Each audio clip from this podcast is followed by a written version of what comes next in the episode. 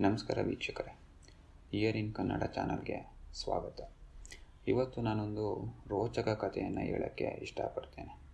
ಇದು tiger B B Ashok Kumar ಅವರು ಚಿಕ್ಕಪೇಟೆಯಲ್ಲಿ ಇನ್ಸ್ಪೆಕ್ಟರ್ ಆಗಿದ್ದಾಗ ನಡೆದ ಘಟನೆ. ಅದನ್ನು ಅವರೇ ಬರೆದಿರುವ ಪೊಲೀಸ್ ವಿಸಲ್ ಎಂಬ ಪುಸ್ತಕದಿಂದ ಆಯ್ದುಕೊಂಡಿದ್ದೇನೆ. ಕೇವಲ ಒಂದು ಶರ್ಟ್ ಬಟನ್ನಿಂದ ಹಂತಕರಿಗೆ ಜೀವಾವಧಿ ಶಿಕ್ಷೆ ಕೊಡಿಸ್ತಾರೆ. ಬನ್ನಿ, ಆ ರೋಚಕ ಕಥೆ ಹೇಗಿತ್ತು ಅಂತ ಕೇಳೋಣ. ನೀವಿನ್ನು ನಮ್ಮ ಚಾನಲ್ಗೆ ಸಬ್ಸ್ಕ್ರೈಬ್ ಆಗಿಲ್ಲ ಅಂದರೆ ದಯವಿಟ್ಟು ಸಬ್ಸ್ಕ್ರೈಬ್ ಆಗಿ ಮತ್ತು ನಿಮ್ಮ ಸ್ನೇಹಿತರಿಗೆ ಶೇರ್ ಮಾಡಿ. ಎರಡು ಸಾವಿರದ ಎರಡನೇ ಇಸ್ವಿಯಲ್ಲಿ ಬಂಗಾಳ, ಬೆಂಗಳೂರಿನಾದ್ಯಂತ ಹೊಸ ಮಾದರಿಯ ಟಾಟಾ ಕ್ವಾಲಿಸ್ ವಾಹನಗಳು ಜನಪ್ರಿಯವಾಗತೊಡಗಿದವು. ಟ್ರಾವೆಲ್ಸ್ ವಹಿವಾಟು ಹೊಂದಿರುವವರು ಹೆಚ್ಚಾಗಿ ಇದೇ ವಾಹನಗಳನ್ನು ಖರೀ, ಖರೀದಿಸತೊಡಗಿದರು. ಅದೇ ಹೊತ್ತಿಗೆ ಎರಡು ಕ್ವಾಲಿಸ್ ವಾಹನಗಳು ಚಾಲಕನ ಸಮೇತ ನಿಗೂಢವಾಗಿ ನಾಪತ್ತೆಯಾಗಿರುವ ಬಗ್ಗೆ ಪ್ರಕರಣ ದಾಖಲಾದವು. ಇಂಥ ಎರಡು ಪ್ರಕರಣಗಳು ಕೆಂಗೇರಿ ಮತ್ತು ರಾಜಾಜಿನಗರ ಪೊಲೀಸ್ ಠಾಣೆಗಳಲ್ಲಿ ದಾಖಲಾಗಿದ್ದವು. ಚಾಲಕರೇ ವಾಹನಗಳನ್ನು ಅಪಹರಿಸಿದ್ದಾರೋ ಅಥವಾ ವಾಹನ ಕಳ್ಳರು ಈ ಕೃತ್ಯ ಎಸಗಿದ್ದಾರೋ ಎಂಬುದು ಸ್ಪಷ್ಟವಾಗದೆ ಪೊಲೀಸರಿಗೆ ತಲೆನೋವಾಗಿತ್ತು. ಇಬ್ಬರು ವ್ಯಕ್ತಿಗಳು ತಾ, ತಾವು ಸ್ನೇಹಿತರ ಜೊತೆ ಮಂಗಳೂರಿಗೆ ಹೋಗಬೇಕು ಎಂದು ಹೇಳಿ ಎರಡು ಸಾವಿರದ ಎರಡರ ಮಾರ್ಚ್ ಇಪ್ಪತ್ತರಂದು ವಿಜಯನಗರದ ಮಾತಾ ಟ್ರಾವೆಲ್ಸ್ನಲ್ಲಿ ಹೊಚ್ಚ ಹೊಸ ಟಾಟಾ ಕ್ವಾಲಿಸ್ ಬುಕ್ ಮಾಡಿದರು. ಸಂಜೆ ಏಳು ಗಂಟೆಗೆ ದೀಪಾಂಜಲಿ ನಗರದ ದೇವಸ್ಥಾನದ ಬಳಿಯಿಂದ ತಮ್ಮನ್ನು ಪಿಕಪ್ ಮಾಡುವಂತೆ ಸೂಚಿಸಿದ್ದರು. ಅವರಲ್ಲಿ ಒಬ್ಬ ತನ್ನನ್ನು ರಾಜೇಂದ್ರ ಎಂದು ಪರಿಚಯಿಸಿಕೊಂಡಿದ್ದ. ಕ್ವಾಲಿಸ್ ಚಾಲಕ ತ್ಯಾಗರಾಜ್ ಸಂಜೆ ಏಳು ಗಂಟೆಗೆ ಸರಿಯಾಗಿ ದೀಪಾಂಜಲಿ ನಗರಕ್ಕೆ ಬಂದ. ರಾಜೇಂದ್ರ ಮತ್ತು ಆತನ ನಾಲ್ವರು ಸ್ನೇಹಿತರು ತಮ್ಮ ಲಗೇಜ್ಗಳನ್ನು ವಾಹನದ ಡಿಕ್ಕಿಯೊಳಗೆ ಇರಿಸಿದರು. ತಮ್ಮ ಪ್ರಯಾಣ ಸುಖಕರವಾಗಲೆಂದು ಕ್ವಾಲಿಸ್ಗೆ ಪೂಜೆ ಮಾಡಿಸಿ ಈಡುಗಾಯಿ ಹೊಡೆದರು ಪ್ರಯಾಣಿಕರು ವಾಹನ ಏರಿದ್ದಾರೆ. ತಾನಿನ್ನು ಹೊರಡುತ್ತೇನೆ ಎಂದು ಚಾಲಕ ತ್ಯಾಗರಾಜ್ ನನ್ನ ಮಾಲೀಕ ಮುದ್ದಪ್ಪ ಅವರಿಗೆ ಫೋನ್ ಮಾಡಿ ಹೇಳಿದ. ಆದರೆ ತ್ಯಾಗರಾಜ್ ಕ್ವಾಲಿಸ್ನೊಂದಿಗೆ ನಿಗೂಢವಾಗಿ ನಾಪತ್ತೆಯಾದ. ಎರಡು ದಿನಗಳ ಬಳಿಕ ಮುದ್ದಪ್ಪ ವಿಜಯನಗರ ಠಾಣೆಯಲ್ಲಿ ದೂರು ದಾಖಲಿಸಿದರು. ನಾನಾಗ ಚಿಕ್ಕಪೇಟೆ ಠಾಣೆಯಲ್ಲಿ ಇನ್ಸ್ಪೆಕ್ಟರ್ ಆಗಿದ್ದೆ. ಒಂದರ ಹಿಂದೊಂದರಂತೆ ಇಂಥ ಪ್ರಕರಣಗಳು ನಡೆದಿರುವುದನ್ನು ಸೂಕ್ಷ್ಮವಾಗಿ ಗಮನಿಸಿದೆ. ನನ್ನ ಜೊತೆ ಎಸ್ ಐ ಆಗಿದ್ದ ಎಂ ಎಲ್ ಪುರುಷೋತ್ತಮ ಮತ್ತು ನಮ್ಮ ಕ್ರೈಮ್ ಟೀಮ್ನ ಸದಸ್ಯರನ್ನು ಅಲರ್ಟ್ ಮಾಡಿದೆ. ಮೂರು ಪ್ರಕರಣಗಳಲ್ಲಿ ಬಾಡಿಗೆಗೆ ವಾಹನ ಫಿಕ್ಸ್ ಮಾಡಲು ಬಂದವರ ನಡುವೆ ಹೋಲಿಕೆ ಇರುವುದನ್ನು ನಾವು ಗುರುತು ಮಾಡಿಕೊಂಡೆವು. ವಾಹನ ಬುಕ್ ಮಾಡಲು ಬೈಕ್ನಲ್ಲಿ ಬರುತ್ತಿದ್ದ ಅಂಜನಾ ಮೂರ್ತಿ ಅಲಿಯಾಸ್ ಪುಟ್ಟುಮ ಎಂಬಾತನನ್ನು ನಾವು ನಮ್ಮ ಮಾಹಿತಿದಾರರ ನೆರವಿನಿಂದ ಕೆಡ್ಡಾಗೆ ಬೀಳಿಸಿದೆವು. ಆತನನ್ನು ತೀವ್ರ ವಿಚಾರಣೆಗೆ ಒಳಪಡಿಸಿದಾಗ ಆ ಗ್ಯಾಂಗ್ ಲೀಡರ್ನ ಹೆಸರು ಕೃಷ್ಣ ಅಲಿಯಾಸ್ ಕೃಷ್ಣಮೂರ್ತಿ ಎನ್ನುವುದು ಸ್ಪಷ್ಟವಾಯಿತು. ಈತ ತನ್ನ ಹೆಸರು ರಾಜೇಂದ್ರ ಎಂದು ಟ್ರಾವೆಲ್ಸ್ನವರಿಗೆ ಸುಳ್ಳು ಹೇಳಿ ಯಾಮಾರಿಸುತ್ತಿದ್ದ. ಈತನ ಜೊತೆ ಫಯಾಜ್, ಯೋಗೇಶ್ ಅಲಿಯಾಸ್ ಬಾಳೆಹಣ್ಣು ಮತ್ತು ಆಸಿಫ್ ಎಂಬ ಇತರ ಮೂವರಿದ್ದರು. ಮಾತಾ ಟ್ರಾವೆಲ್ಸ್ನಲ್ಲಿ ಕ್ವಾಲಿಸ್ ಬುಕ್ ಮಾಡಿದ ಇವರು ಮಂಗಳೂರಿಗೆ ಹೋಗುವ ನಾಟಕವಾಡಿ ವಾಹನ ಕಳುವಿಗೆ ಸಂಚು ರೂಪಿಸಿದ್ದರು. ಅಂದು ಕ್ವಾಲಿಸ್ ನೆಲಮಂಗಳ ಬಳಿ ತಲುಪಿದಾಗ ಡಾಬಾ ಬಳಿ ನಿಲ್ಲಿಸಿ ಇವರು ಡ್ರೈವರ್ಗೆ ಹೊಟ್ಟೆ ತುಂಬ ಊಟ ಹಾಕಿದರು. ಅಲ್ಲಿಂದ ಹೊರಟು ಗುಡೆ ಮಾರನಹಳ್ಳಿ ಹ್ಯಾಂಡ್ ಪೋಸ್ಟಿಂದ ಶಿವಗಂಗೆ ದಾಬಸ್ಪೇಟೆ ರಸ್ತೆಯಲ್ಲಿ ಒಬ್ಬರಿಗೆ ಹಣ ಕೊಡುವುದಿದೆ ಎಂದು ಹೇಳಿ ನಂಬಿಸಿದರು. ಅಲ್ಲಿಂದ ಮುಂದೆ ಬಾಣಸವಾಡಿ ಕೆರೆ ಬಳಿ ಮೂತ್ರ ವಿಸರ್ಜಿಸುವ ನೆಪ ಹೇಳಿ ಕಾರು ನಿಲ್ಲಿಸಿದರು. ಕಾರು ನಿಂತ ತಕ್ಷಣ ಹಿಂಭಾಗದಲ್ಲಿ ಕುಳಿತಿದ್ದ ಕೃಷ್ಣಮೂರ್ತಿ ಚಾಲಕನ ಕುತ್ತಿಗೆಗೆ ಹಗ್ಗ ಬಿಗಿದು ಕೊಲೆ ಮಾಡಿದ. ನಂತರ ಅವನ ದೇಹವನ್ನು ಕಾರಿನ ಹಿಂದಿನ ಸೀಟಿನಲ್ಲಿ ಹಾಕಿದರು. ಅಂಜನಮೂರ್ತಿ ಕ್ವಾಲಿಸ್ ಓಡಿಸಿ ಕಂಬಾಳ ಕೆರೆ ಬಳಿ ಬಳಿ ನಿಲ್ಲಿಸಿದ. ಅಲ್ಲಿ ಚಾಲಕನ ದೇಹವನ್ನು ಕೆರೆಗೆ ಎಸೆದು ಐ, ಐವರು ಪಾತಕಿಗಳು ಕ್ವಾಲಿಸನ್ನು ಬಳ್ಳಾರಿಯತ್ತ ಓಡಿಸಿದರು. ಬಳ್ಳಾರಿಯ ವಡ್ಡರ್ಹಟ್ಟಿ ಕ್ರಾಸ್ ಬಳಿ ಇರುವ ಕೃಷ್ಣಮೂರ್ತಿಯ ಸ್ನೇಹಿತ ಪ್ರಸಾದ್ ನೆರವಿನಿಂದ ಕ್ವಾಲಿಸ್ ಮಾರಾಟ ಮಾಡುವುದು ಅವರ ಪ್ಲ್ಯಾನ್ ಕೃಷ್ಣಮೂರ್ತಿ ತಾನು ಬಳ್ಳಾರಿಯಲ್ಲೇ ಇದ್ದು ಉಳಿದವರನ್ನು ವಾಪಸ್ ಬೆಂಗಳೂರಿಗೆ ಕಳಿಸಿದ. ಇವರೆಲ್ಲ ಏನೂ ನಡೆಯಲೇ ಇಲ್ಲ ಎಂಬಂತೆ ತಮ್ಮ ಪಾಡಿಗೆ ತಾವು ಉಳಿದು ಬಿಟ್ಟರು. ಅಂಜನಮೂರ್ತಿ ನೀಡಿದ ಮಾಹಿತಿ ಆಧರಿಸಿ ನಾವು ಫಯಾಜ್, ಯೋಗೇಶ್ ಮತ್ತು ಆಸಿಫ್ರನ್ನು ಬಂಧಿಸಿದೆವು. ಮುಖ್ಯ ಆರೋಪಿ ಕೃಷ್ಣನನ್ನು ಸೆರೆ ಹಿಡಿಯಲು ನಮ್ಮ ತಂಡ ಬಳ್ಳಾರಿಗೆ ದೌಡಾಯಿಸಿತು. ಆರೋಪಿ ಅಂಜನಾ ಮೂರ್ತಿ ನಮಗೆ ಚಾಲಕ ತ್ಯಾಗರಾಜ್ ಕೊನೆಯದಾಗಿ ಊಟ ಮಾಡಿದ ಡಾಬಾ ಮತ್ತು ಆತನ ಹತ್ಯೆ ನಡೆದ ಸ್ಥಳವನ್ನು ತೋರಿಸಿದ.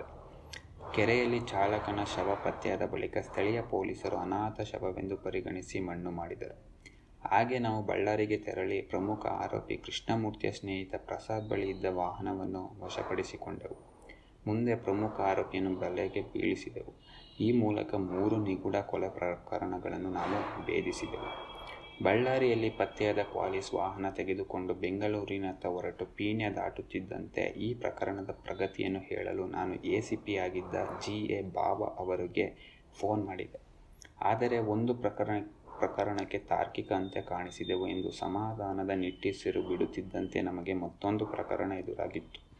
ಅಶೋಕ್ ತಕ್ಷಣ ಸ್ಟೇಷನ್ಗೆ ಬಂದು ಬಿಡಿ. ನಿಮ್ಮ ಸ್ಟೇಷನ್ ವ್ಯಾಪ್ತಿಯ ಚಿಕ್ಕಪೇಟೆ ಮುಖ್ಯ ರಸ್ತೆಯಲ್ಲಿರುವ ಶಾ ಮಸ್ತಿಮಾಲ್ ಖಾನಾಜಿ ಅಂಡ್ ಕಂಪನಿಯ ಸೇಲ್ಸ್ ಮ್ಯಾನೇಜರ್ ನವರಾಮ್ ಎಂಬಾತನ ಕೊಲೆಯಾಗಿದೆ. ಕಮಿಷನರ್ ಎಸ್ ಪಿ ಸಾಂಗ್ಲಿಯಾನ ಸ್ಥಳಕ್ಕೆ ಭೇಟಿ ನೀಡಿದ್ದಾರೆ. ನೂರಾರು ಮಂದಿ ಜಮಾಯಿಸಿದ್ದಾರೆ ಎಂದರು. ಬೇರೆ ಬೇರೆ ಠಾಣೆ ವ್ಯಾಪ್ತಿಯಲ್ಲಿ ನಡೆದ ಕೊಲೆ ಪ್ರಕರಣಗಳನ್ನು ಭೇದಿಸಿ ಖುಷಿಯಿಂದ ಬರುವಷ್ಟರಲ್ಲಿ ನನ್ನ ಠಾಣಾ ವ್ಯಾಪ್ತಿಯಲ್ಲೇ ಭೀಕರ ಕೊಲೆ ನಡೆದು ಹೋಗಿತ್ತು. ಗೃಹೋಪಯೋಗಿ ಸಾಮಗ್ರಿಗಳ ಈ ಮಳಿಗೆ ಚಿಕ್ಕಪೇಟೆಯ ಆರ್, ಆರ್ಕಾಟ್ ಶ್ರೀನಿವಾಸಾಚಾರ್ ರಸ್ತೆಯಲ್ಲಿತ್ತು.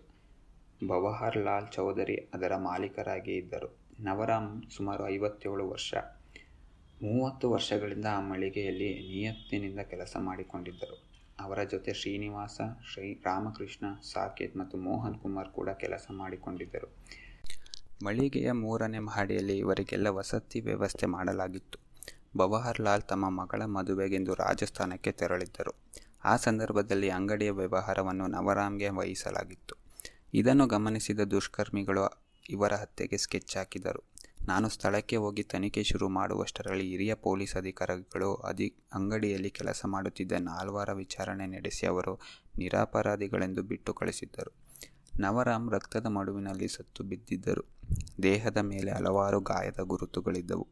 ಹಂತಕರಿಗೆ ಅವರು ಪ್ರತಿರೋಧ ತೋರಿದ ಲಕ್ಷಣ ಕಂಡು ಬಂದಿತ್ತು.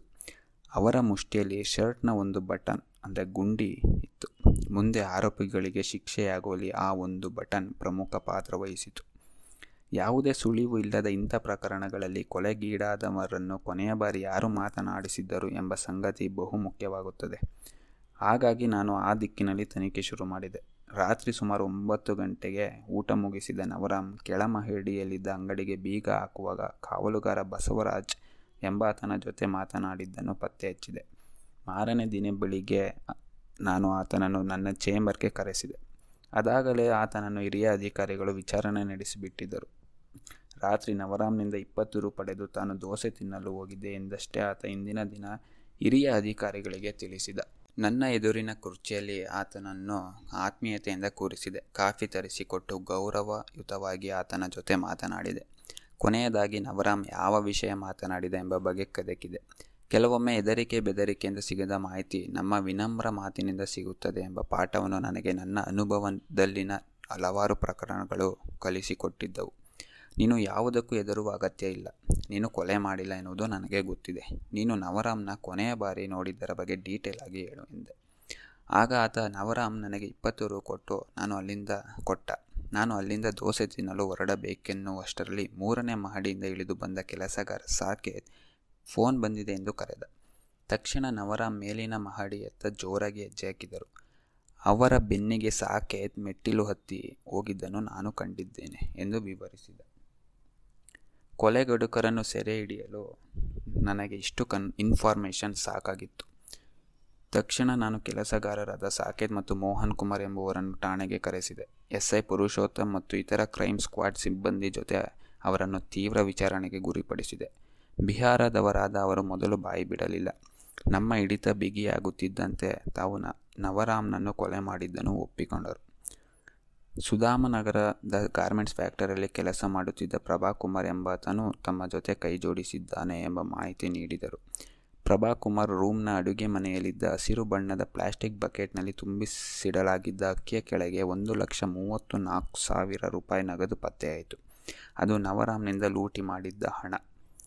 ನವರಾಮ್ ಮುಷ್ಟಿಯಲ್ಲಿದ್ದ ಬಟನ್ ಇದ್ದ ಶರ್ಟ್ ಪತ್ತೆಯಾಗಲಿಲ್ಲ ಏಕೆಂದರೆ ಆರೋಪಿಗಳು ಕೊಲೆ ಮಾಡಲು ಬಳಸಿದ ಎರಡು ಚಾಕು ಮತ್ತು ತಮ್ಮ ರಕ್ತಸಿಕ್ತ ಬಟ್ಟೆಗಳನ್ನು ಗೋಣಿ ಚೀಲದಲ್ಲಿ ತುಂಬಿ ಸುಧಾಮನಗರದ ಮೋರಿಗೆ ಎಸೆದಿದ್ದರು. ಮೋರಿಯಲ್ಲಿ ಯಾರು ಕೈ ಹಾಕಿದರೂ ಹುಡುಕುತ್ತಾರೆ. ಹೋಗಲಿ ಬಿಡಿ ಎನ್ನುವಂತಿರಲಿಲ್ಲ. ಏಕೆಂದರೆ ಅವು ಪ್ರಮುಖ ಸಾಕ್ಷ್ಯವಾಗಿದ್ದವು. ಕೊಳೆತು ನಾರುತ್ತಿದ್ದ ಮೋರಿಯೊಳಗೆ ನಮ್ಮ ಹುಡುಕಾಟ ಶುರುವಾಯಿತು. ನಮ್ಮ ಅದೃಷ್ಟಕ್ಕೆ ಆ ಗೋಣಿಚೀಲ ಕೊಳಚೆ ನೀರಿನಲ್ಲಿ ಕೊಚ್ಚಿ ಹೋಗದೆ ಗಿಡಗಂಟಿಗಳಿಗೆ ಸಿಕ್ಕಿ ಹಾಕಿಕೊಂಡಿತ್ತು. ವೆಲ್ಡಿಂಗ್ ಶಾಪ್ಗೆ ಹೋಗಿ ಉದ್ದನೆಯ ಕಬ್ಬಿಣದ ಕೊಕ್ಕೆ ಮಾಡಿಸಿ ಆ ಗೋಣಿ ಚೀಲವನ್ನು ಮೇಲಕ್ಕೆತ್ತಿದೆವು. ಅದರಲ್ಲಿದ್ದ ಒಂದು ಶರ್ಟ್ನ ಬಟನ್ ಕಿತ್ತು ಹೋಗಿತ್ತು. ಅದಕ್ಕೂ ನವರಂನ ಕೈಯಲ್ಲಿದ್ದ ಬಟನ್ಗೂ ತಾಳೆಯಾಯಿತು. ಮುಂದೆ ಕೋರ್ಟ್ನಲ್ಲಿ ಕೊಲೆ ಆರೋಪ ಸಾಬೀತುಪಡಿಸುವಲ್ಲಿ ಆ ಬಟನ್ ನಿರ್ಣಾಯಕ ಸಾಕ್ಷ್ಯವಾಯಿತು. ಮೂವರು ಹಂತಕರಿಗೆ ಸೆಷನ್ಸ್ ಕೋರ್ಟ್ ಜೀವಾವಧಿ ಶಿಕ್ಷೆ ವಿಧಿಸಿತು. ಮುಂದೆ ಹೈಕೋರ್ಟ್ ಕೂಡ ಜೀವಾವಧಿ ಶಿಕ್ಷೆಯನ್ನು ಎತ್ತಿ ಹಿಡಿಯಿತು.